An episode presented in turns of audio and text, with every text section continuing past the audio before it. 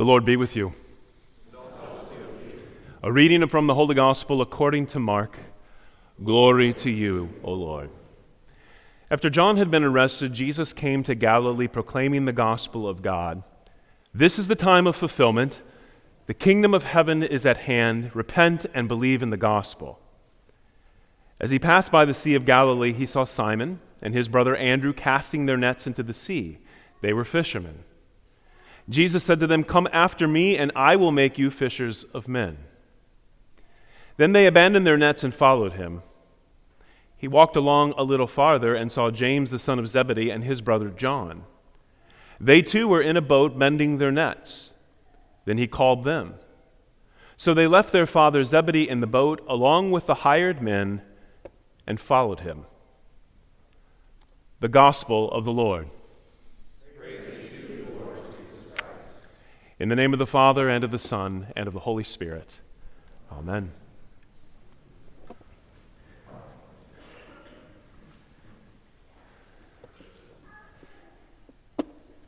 Well, 150 years ago, a little church was started in a feed store in downtown Elkhart. And so was a school. We don't know how many students were enrolled in that first class. We do know that the pastor was also the teacher. And it must have grown because about 20 years later, in 1894, we called our first Lutheran school teacher, Mr. Frank Stoll. Many of you know Fran Jones in our congregation. This is her grandfather.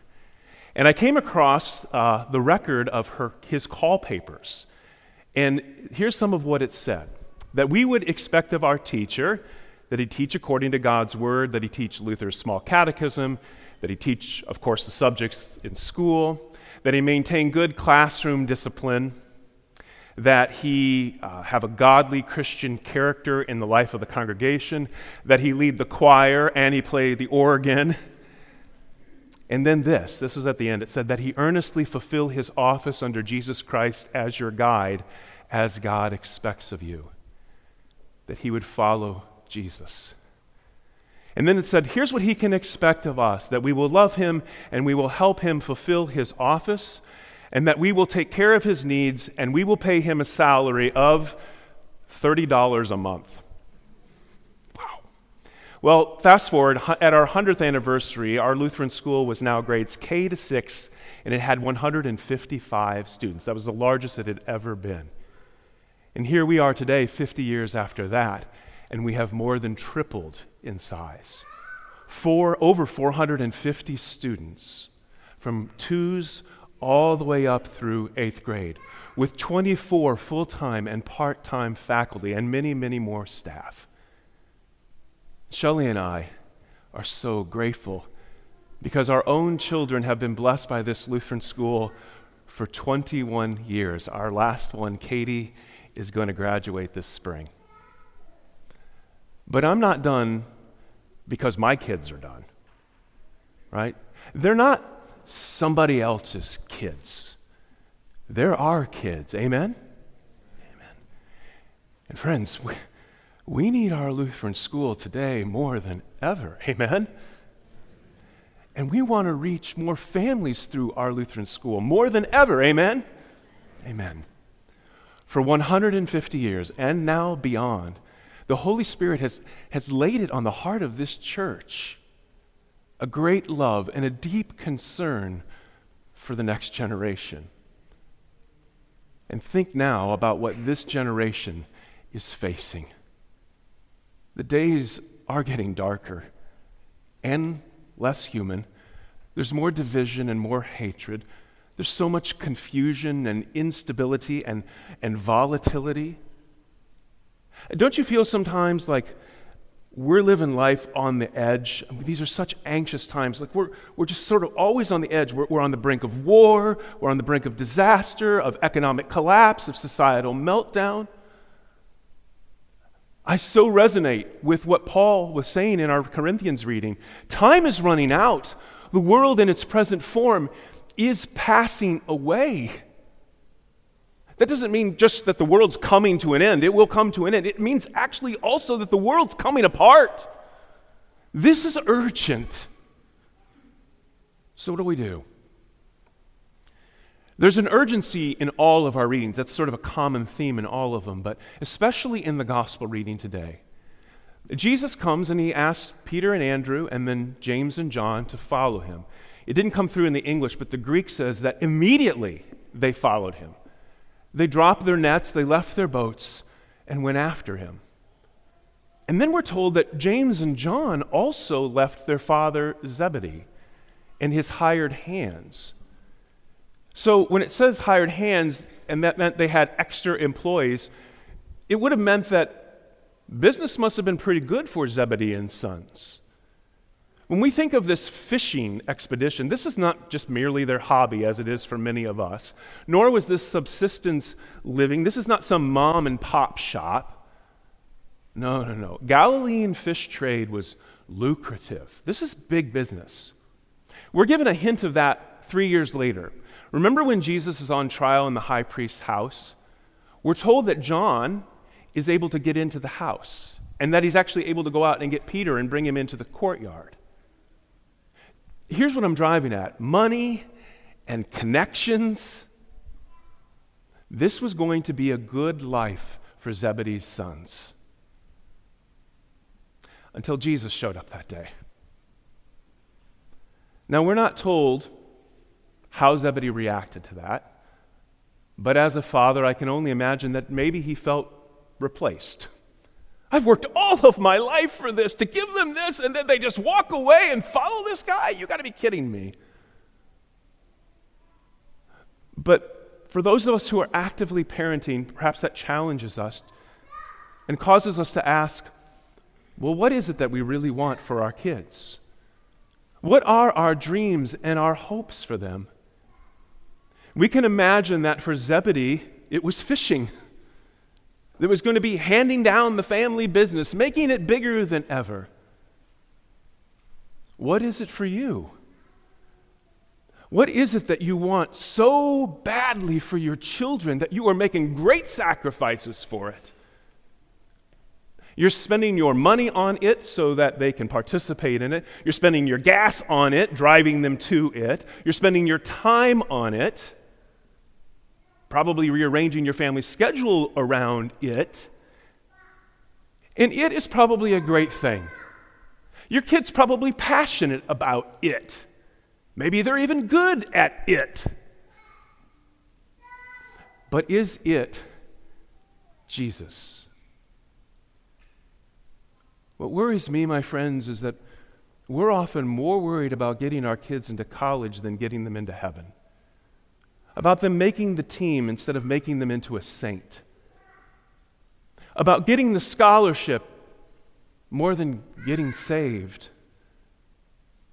Now, don't get me wrong, those are all good things. College and teams and scholarships, those are all good things in this life. But this world is passing away. So then what? Maybe just maybe it wasn't fishing for Zebedee. Maybe instead, that very day when James and John, his sons, walked away, he had tears in his eyes, tears of joy. Because since the time his boys were little, he had been praying that they would know the Lord, that they would be faithful to him. And he and the entire Jewish people had been praying for Messiah to come. And here he was. He was finally here, and he had come looking for his sons, inviting them to come and follow him. Come follow me, and I will make you into fishers of men. Make. What does Jesus want to make of us? What does Jesus want to make of our children? That's the key to parenting right there. That's the adventure. Come follow him and find out what he wants to make of you. Many of you have heard me tell the story before, but I'll never forget when my firstborn was born, and the nurse handed her over to me and put her in my arms for the very first time, and uh, I had a bit of a vision in that moment. I saw in an instant her whole life fast forward before my eyes. I watched her take her first steps, go to her first day of school, ride her bike, go off to college, walk her down the aisle. And 24 years later, it seems like her whole life has fast forwarded before my eyes. All of those things have happened or are about to happen. but in that moment, the Holy Spirit stirred up a prayer in my heart as I held her in my arms. And it went something like this Lord, help me, help her be everything you have made her to be. Follow me. That's the invitation Jesus gives to every one of us here today. Follow me. Where, Lord? Everywhere. But let me highlight two places. Number one, in your home. Jesus lives there. Now, you may or may not be attuned to him, but if you are, then you follow, you can follow Jesus in your home. You can talk to him in prayer. You can listen to him as you read the scriptures. And you can live like it. Imagine that Jesus is there at the extra chair in your kitchen table, your dining room table, that he's there in the kitchen helping you get dinner ready or put it all away, or that he's there in the family room sitting on the, cross, the couch across from you. What are you talking about? What are you doing? He lives there, so live like it. Follow him, let him lead. And the second place is this parents, the next best thing to your home is this Lutheran school. It cannot replace your home, but it can extend it five days a week, reinforcing your dreams and your prayers for your child that Jesus would make them into everything he wants them to be. And I know this to be true I know it from experience, but I know it above all because these teachers, just like Mr. Stoll back in 1894, every day these teachers follow Jesus, which means when your children are following these teachers, they're following Jesus. He's the line leader. For 150 years now, my friends, and beyond, the heart of this church is to tell the next generation